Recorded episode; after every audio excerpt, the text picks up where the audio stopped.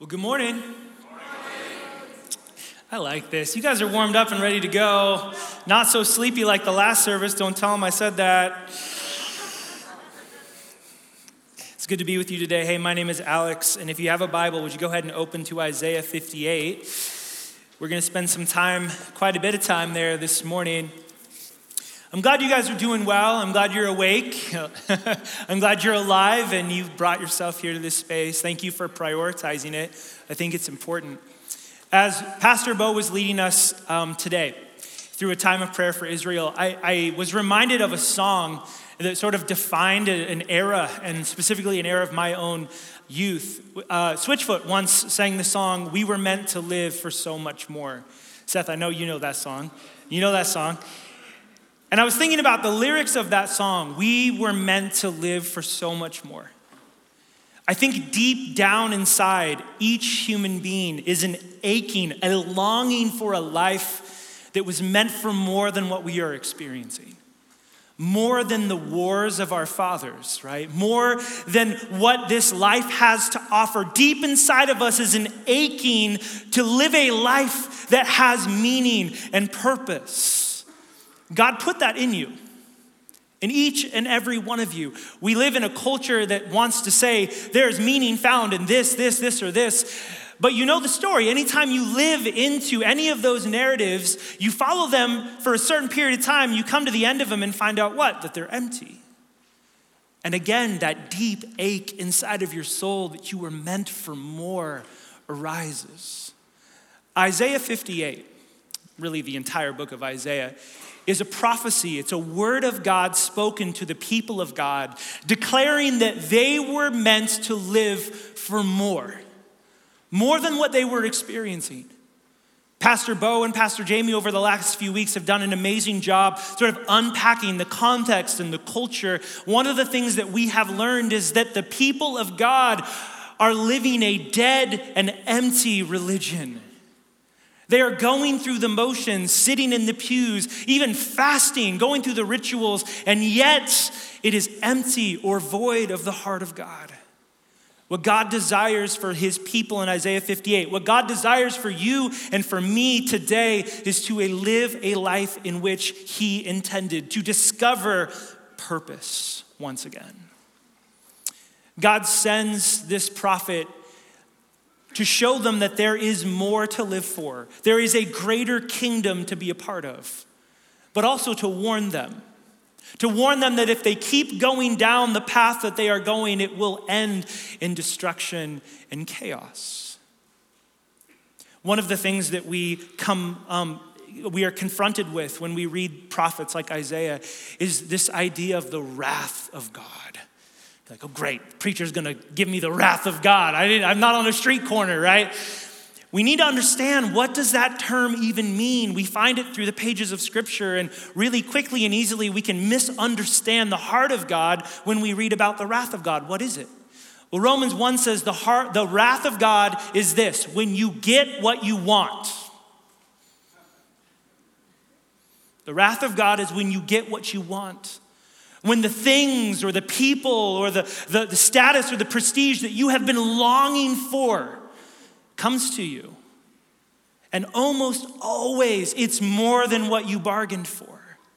God is patient, gracious, kind, long suffering, right? He continually tells us that road will lead to death, not life over and over again when finally he allows you to have what you want and he says, Not my will for your life, but your will be done. And every single time that happens, it is bad news for us. And so the prophet shows up to tell the people of God, you have got to get off of this train. It is headed towards destruction and chaos and death. And God is inviting you to a life that is truly life. Not just for you to experience, but get this, to experience a purpose in which you can then therefore go into the world and tell them there is a greater way of being human. This is, after all, the vocation or the calling of the people of God from cover to cover through the Bible is to tell the world that there is a God in heaven who loves them and there is a better way to do this whole thing. This is the invitation of, of Israel is to be a light to the nations, to be an inspiration to them, to show them that their path leads to death. But Yahweh, creator of the heavens and the earth, invites us to a greater and better story. You indeed were meant to live for so much more.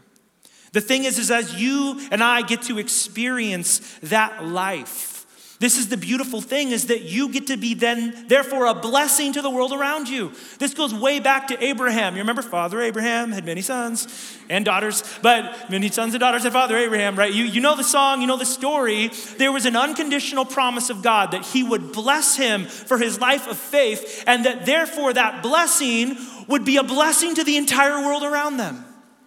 This is the promise of God on our life. And when we walk with Him, His power and His presence works in you, through you, and then ultimately for the good of those around you. We're calling this series Dwell. And it hinges on verse 12 of Isaiah 58. You can look at it in your Bibles or you can look at it on the screen. It says this Your people will rebuild the ancient ruins and will raise up the age old foundations. You will be called a repairer of broken walls and a restorer of streets with dwellings. Dwellings, that's where we got it from. Dwell. Get it? What is a place you dwell? Well, in its ideal state, the place you dwell is home. It's home. My message today is titled Home. Home is supposed to be the place where you are most you, where you are most comfortable, most safe. And so, in a metaphorical sense, home can be your life in God. You were created for. That deep ache and longing inside of your soul is to be at home with God, to be in a life with God. C.S. Lewis in the last battle, the seventh book of the Chronicles of Narnia, wrote this I have come home at last. This is my real country, and I belong here. This is the land I have been looking for all of my life, though I never knew it till now. Come further up, further in. Not to ruin the end of the story, but what happens at the end of the last battle is all of these faithful Narnians die, and yet in a blink of an eye, they are awakened by resurrection. And they enter into the new creation of God where God dwells with his people. There is no sin or separation. And all of a sudden, this thing comes alive in each of them, and they recognize that, that there was an ache in their soul all the days of their life, and nothing in this world could fully satisfy that ache. And then all of a sudden, in a twinkle of an eye, in a blink, there they are in the very presence of God, and this is the home that I always longed for. Church, there is a home inside of your soul that can be only found in God. And we, as the people of God today, filled with the Spirit of God, get to live in that reality and anticipate the day when it will one day fully be made known. And that is good news, amen? So, the home you were created for, it is a life with God, where your identity is restored, where you are the safest you can possibly be, fully known by Him, fully loved and accepted by Him, and healed by Him. But get this the metaphor can work in multiple ways here. Home is also your purpose. If your purpose or destiny is to be with God, simultaneously, what the Isaiah is saying is not only do you get to be with God and all of the benefits that are there, but you get to be a what? Repairer of streets with dwelling. You get to actually partner with God in the work of healing this broken world. Bo talked about that week one, the mission of God. He desires to work through you to create home for others. It's only there where you will discover your true created purpose in this life. Only with God will you discover that.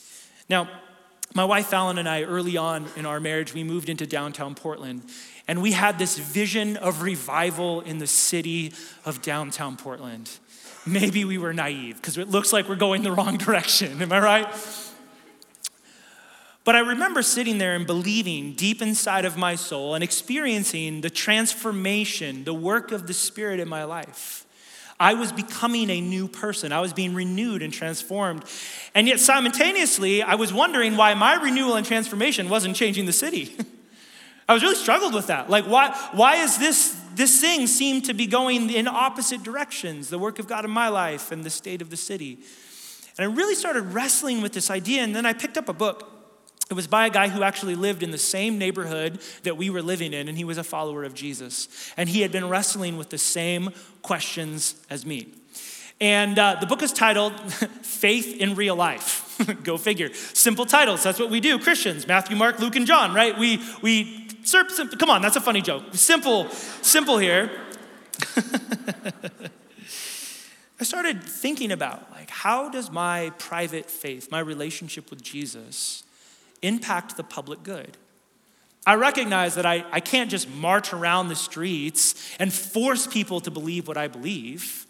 You can't legislate heart change. Amen? Okay, let me try that again. You can't legislate a change of hearts. Amen? Thank you. I'm glad we're on the same page. If you look through the pages of history, that has never worked. And yet, history also confirms that the gospel of Jesus has changed this world for the better. So the question is how do we live into this story? How do we do this? Well, Isaiah 58, that's what it's all about. How your faith and your relationship with Jesus changes you to be a blessing to the world around you. Remember the words of James your faith without works is what? It's dead. John Goldingay, theologian, and wrote a commentary on Isaiah 58, said this In Isaiah 58, there was a mismatch between people's spiritual practice and the rest of their lives. In the Bible, spiritual practices or following the guidance of the Spirit involves the kind of action the prophets talk about. Action, that is the key word there. So last week, um, Pastor Jamie introduced this section of Isaiah 58, verse 6. And verse 6 and verse 7 are intended to be read and understood together, but they are different in their messages.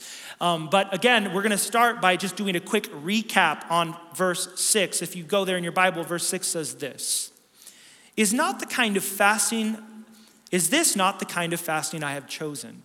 To loose the chains of injustice, to untie the cords of the yoke to set the oppressed free, and to break every yoke. Now remember, Isaiah is speaking to a people. now, there's absolutely a personal and individual way we respond to a passage like this, but it is also written to an entire kingdom. So there is a we response as much as there is a me response to a passage, and that is the tension that we must hold throughout this whole message. But since it's not just written to individuals, but it is written to an entire group of people. And it is speaking specifically to the injustices that are happening amongst the group of people. One of the things that we have to come face to face with is the reality of something called systemic injustice. and that is where I'm going to lose many of you, potentially. I recognize that even bringing up terms like systemic injustice or societal evil, uh, right away we are conditioned to respond largely based upon the politics of our day and even some of the Christian teaching of our day. Instantly we react and respond. And all I want to say is, will you just for a moment suspend your judgment of what I'm about to say and allow the scriptures to speak to you. Please hang in there with me. Now, how many of you like Monopoly? Any of you? I love Monopoly. It's one of my favorite games, probably because it's slow, and I am as well. I really, really, really enjoy the game of Monopoly. Now, there was a study done at UC Berkeley, and um, in this study, they wanted to see what would happen if they gave an unfair advantage to player A in Monopoly versus player B. You can TED Talk this, you can look it up. It's a think tank that is studying economic inequality and its impact on people. Now, this is a fascinating study. Over 100 people, it was blind, people didn't know what was going on. There was like hidden cameras in the room. And what they did is they flipped a coin. And if you got heads, then you are going to get two dice to roll, twice the amount of money as the other person, and every time you pass go, you were going to get 200 bucks. Uh, Monopoly bucks, that's what it is. Whereas the other person, you get tails. Tails fails in this regards, but you got one dice, half the amount of money, and only 100 Monopoly bucks when you passed go. Now, obviously, from the very get go, the rules are bent in the favor of the person who's getting more. Am I right? Anyone with me? Great. So, this is what they discovered. Now, that was obvious, and they played the game out, and guess who won? The person with the advantage. of course they did. But what was interesting is not about who won and who lost. That's obvious. What was interesting is they started measuring the body language, the words, the attitude of the person who was winning. What was happening is every time they passed go, they started slamming, you know, their piece across the board demonstratively. They started mocking the other person because they had more money than the other person. They started buying out all of their properties and flexing that they had them all on the board. There was even a bowl of pretzels on the table, and they took more pretzels than the other group. what does this illustrate? It illustrates an idea that perhaps there can be injustice in a system, a bent to give one person or a group of people an advantage over another. What it also illustrates is that humanity, we have a propensity to believe that if we benefit from that broken system, it's because we worked really hard and we deserved it. This is perhaps one of the primary issues that is facing the people of God in Isaiah 58. We already read about them. There's unjust situations where some people have the privilege to take a Sabbath while the other people have to work on it. There's all sorts of economic realities, political realities to this.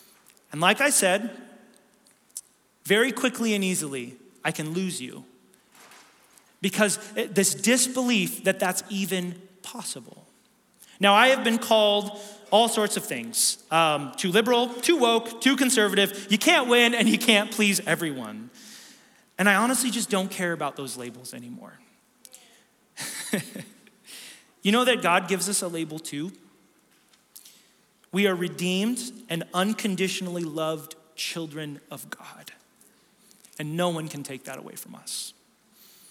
I care a lot about what the Bible actually says, and it happens to say a lot about systemic injustice and the dark powers that sit behind them. I could literally stand up here and rattle off hundreds of for instances through the Bible, but we don't have enough time for that today.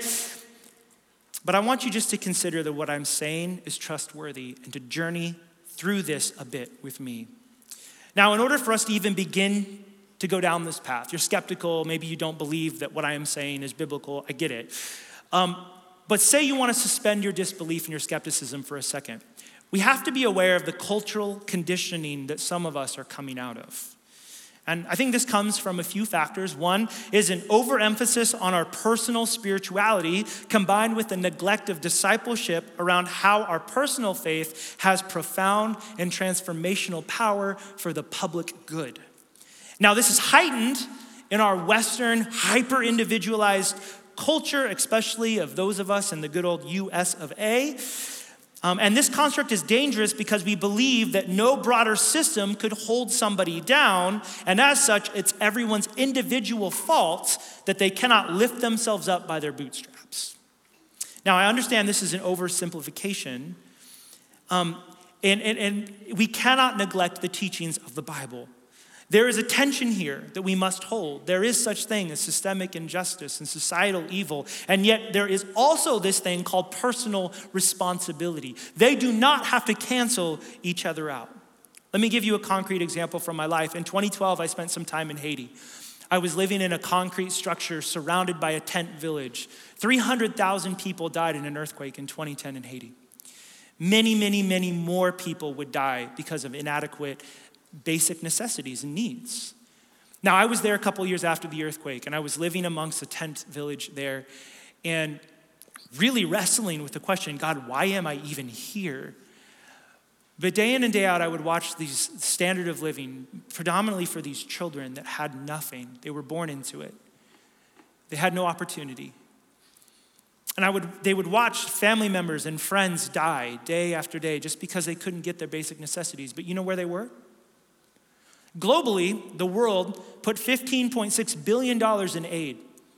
And they came in on giant container ships. I was in Carrefour, which is just right near the epicenter of the earthquake. And right in front of me, you could see Port au Prince, the little port, the bay, right there, filled with container ships, filled with aid that could not make it to the people that needed it because the dock workers required a bribe. Because a small group of people in power demanded more power, motivated by greed. This is systemic injustice. While people suffer day in and day out, and their solution is right in front of them, and they're reminded of it every single day, because of greed and corruption, it could not enter in. I have never in my life been more angry wrestling with the question God, what do we do with this? It feels insurmountable, it feels too big. And yet you've called us right into this space all at the same time. If Isaiah wrote a prophecy to Haiti, it would carry a double meaning written to the individuals responsible for the injustice, but also written to the broader system at work that was allowing that sort of injustice to continue. Both need to be engaged. So it's unbiblical to say there is no such thing as societal evil or systemic injustice. As it's also unbiblical to say we do not have personal responsibility. Both of these ideas must be held in tension. Another factor we need to consider is our underdeveloped understanding of spiritual evil. We tend to think of demons as these little red, pointy guys that sit on our shoulders and tempt us to do bad things, right? And there definitely is sort of a, in the Bible, a sort of element of personal temptation and demons. But there's also these things called principalities and powers. They're spiritual entities that don't just individually tempt you, but move entire societies and groups of people in directions. Paul says in Colossians that they are fallen, which means they are broken. And ironically, interestingly, he says that they are also redeemable. I, that's an interesting thing. But the reality is, is, in their fallen state, they propagate fallen and broken systems. They influence groups, cultures, churches, and the like. And we, to not believe in them is to play into their hands, right? If they're not real, then you can never engage them. You can never unmask them. You can never show them for what they are. And if we're not discipled, we won't know how to engage them correctly, how to navigate this dark and broken world by be bringers of light and the good news. Many American civil rights leaders through our country's history understood this. They understood this by moving forward against injustice through nonviolent resistance. This same idea would be carried forward to end apartheid in South Africa. William Wilberforce would also empower the same sort of idea to end the transatlantic slave trade. You Lord of the Rings fans, anyone out here? You cannot destroy the ring by wielding its power. you have to throw it in the fire, destroy it, right? Paul would say this in Romans we cannot overcome evil with evil. We must overcome what? Evil with good.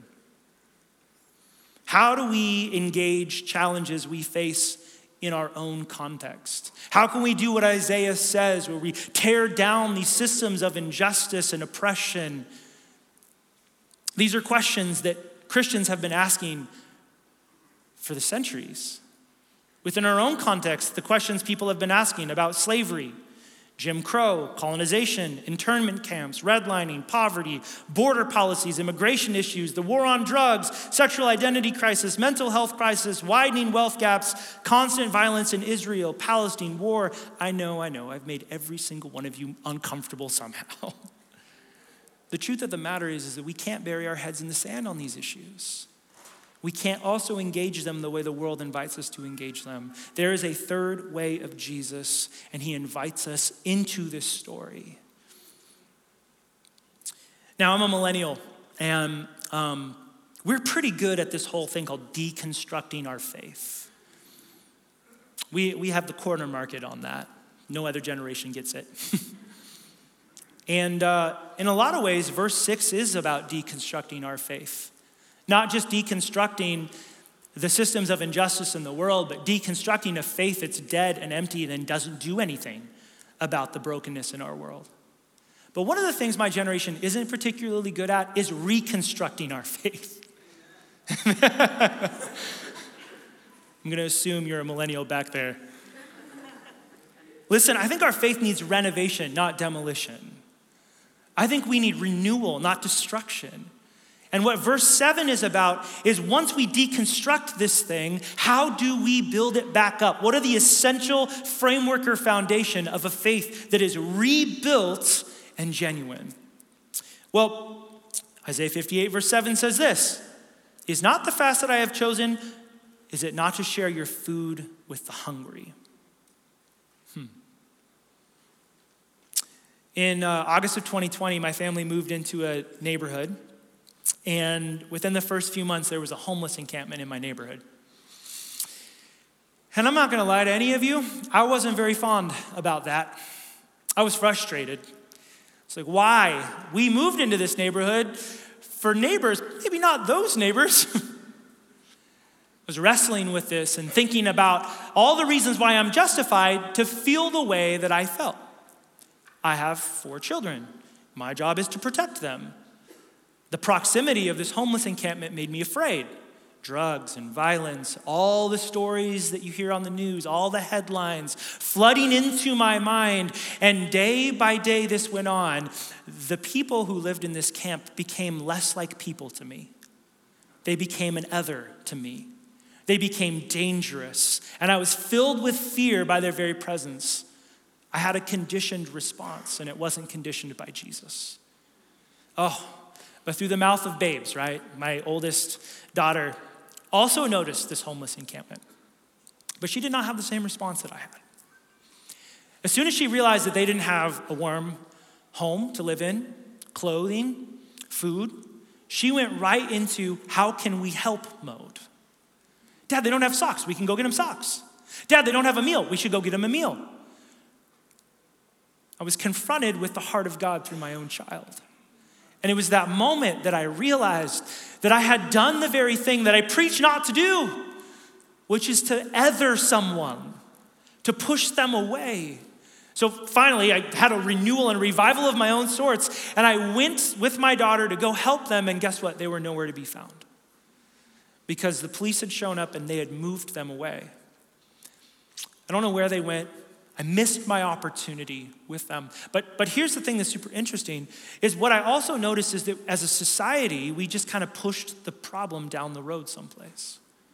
We provided no solution to this. So I had an individual opportunity to be like Jesus, to move close to people that are different than me, that have a different experience, a different story, and show them the love and unconditional care of Jesus.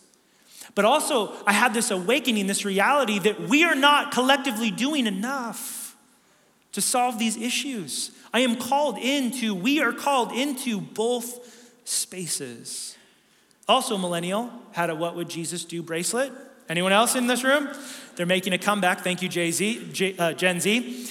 Jay Z, maybe Jay Z too. I don't know. Empire State of Mind around here. Uh, man, you ask the question like, what would Jesus do? What would Jesus do in my neighborhood? And that's a really important question to ask yourself because if your answer is different than what you would do, we're in trouble. it's time for an awakening. And this is how this message is messing with me. But listen, if we're going to have any moral authority or say in this world, it is only going to come from us following Jesus and doing what Jesus did. Paul said this follow me as I follow Christ. As I follow Christ. Listen, if we want people to be influenced by the way of Jesus, we better be influenced by the way of Jesus. Amen? Verse 7, amen. Verse 7 continues, and to provide the poor wanderer with shelter, when you see the naked, to clothe them. If the first part of verse 7 is about the state of our heart changing to be like Jesus, the second part is the state of our work. Like, what talents, resources, gifts, abilities, time, money do you have? What has God given you? Right here, it's very practical. They want to provide shelter for people who don't have it, they want to provide clothing for people that don't have it. Now, by no means is this narrow application only. We only build shelters and we only provide clothing. It is beyond that.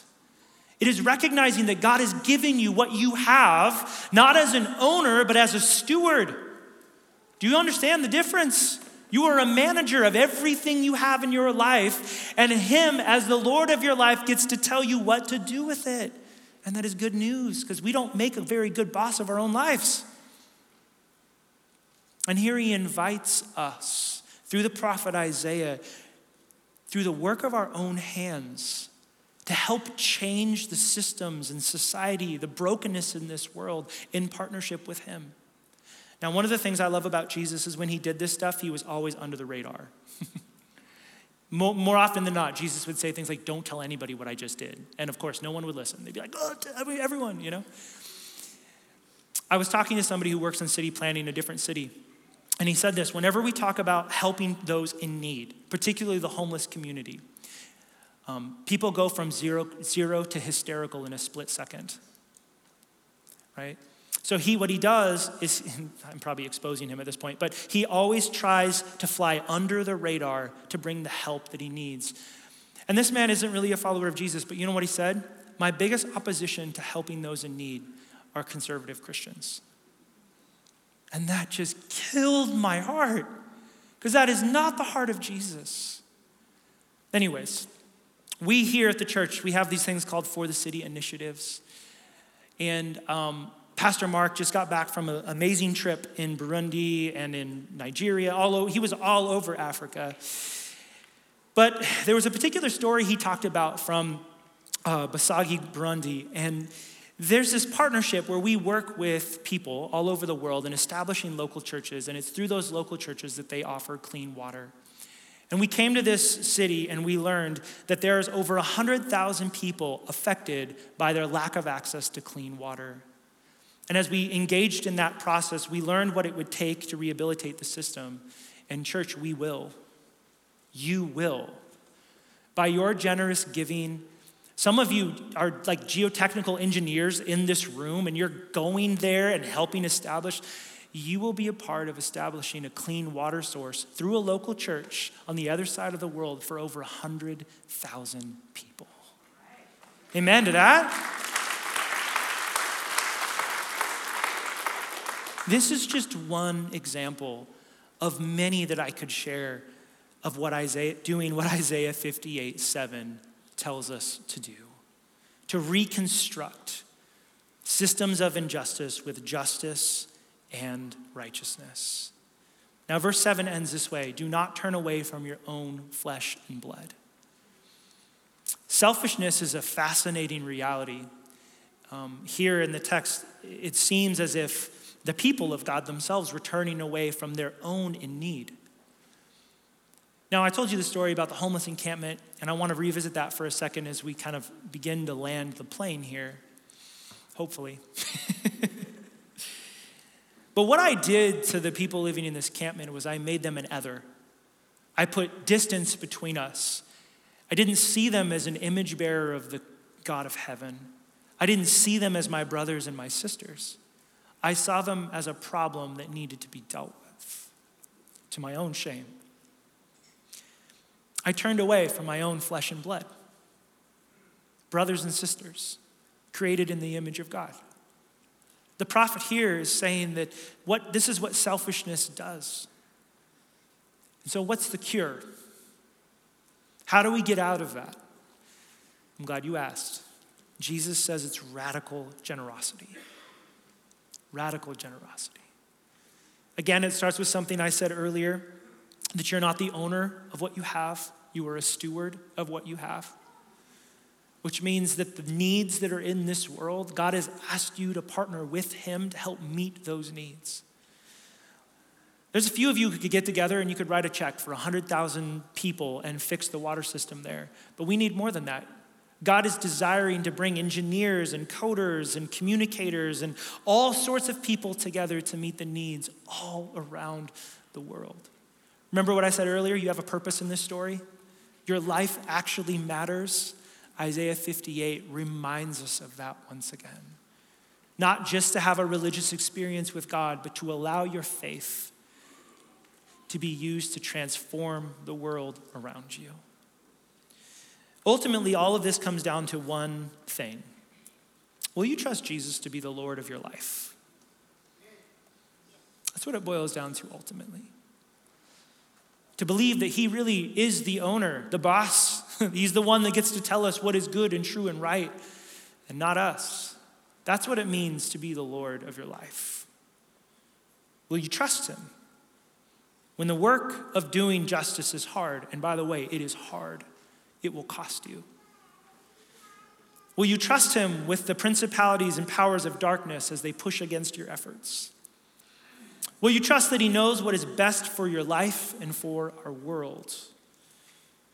Will you trust his purpose over your own? Will you give your entire life over to him? Pastor Casey um, wrote a song, and he's going to come out here in a minute and he's going to lead us in this song. In essence, um, it's about that question Will you give all of your life, all of your resources to Jesus? And maybe this is the moment where you've made that decision for the first time. Welcome to the family. Or maybe you're in this moment and you're about to make it for the millionth time. You're in good company. Or maybe you're coming back home. You've walked away, you've wandered away of the plan and purpose of God in your life, and you know it. And He's inviting you right back home. Wherever you are, God invites you to come back home to Him and to be a builder of streets with dwellings once again. So we're going to create some space. Listen to the words that Casey wrote, the words of this song. Let them minister to your heart and may you respond to what Jesus says to you.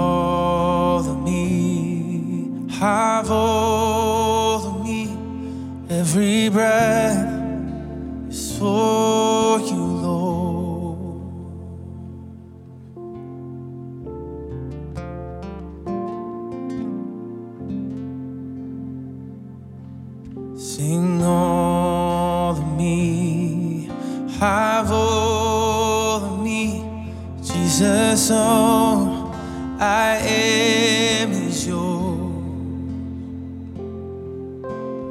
All of me, have all of me, every breath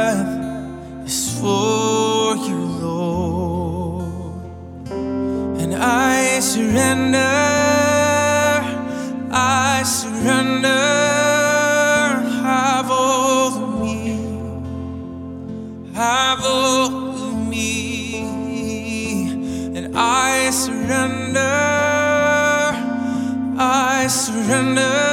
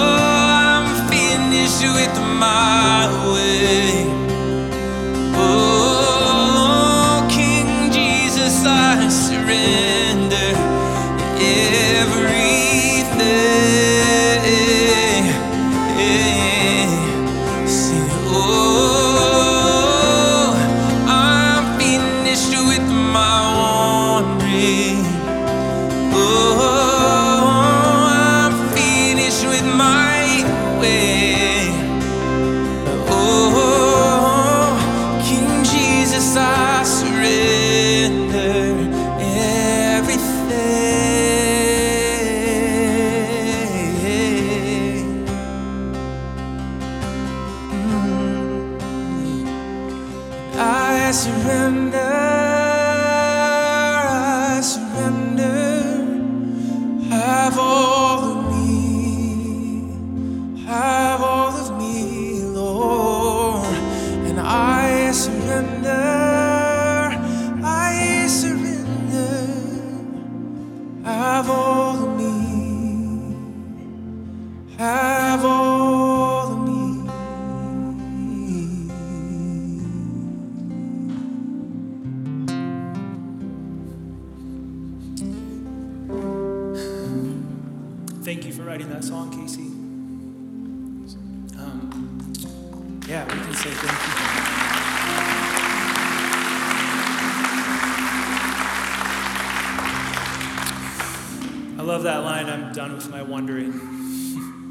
says it better than I do, sings it better than I do.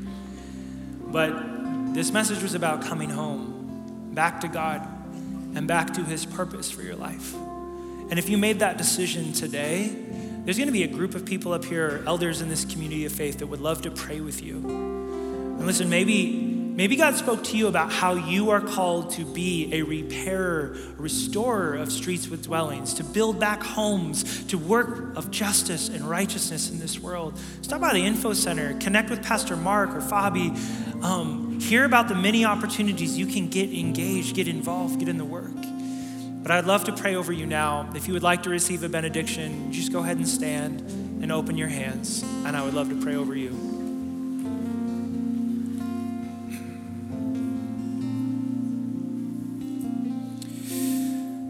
May you be a people who come home to the Father. May you be a repairer of streets with dwellings. May by the power of the Holy Spirit be transformed and be an agent of transformation to this broken world. May you partner with Him in the work of tearing down the broken systems and engaging the powers of darkness. And may you be a people who build back with justice and righteousness by the name and the power of Jesus. Amen. Amen. Amen. We sure love you guys. Hope you have a great week. We'll see you next week.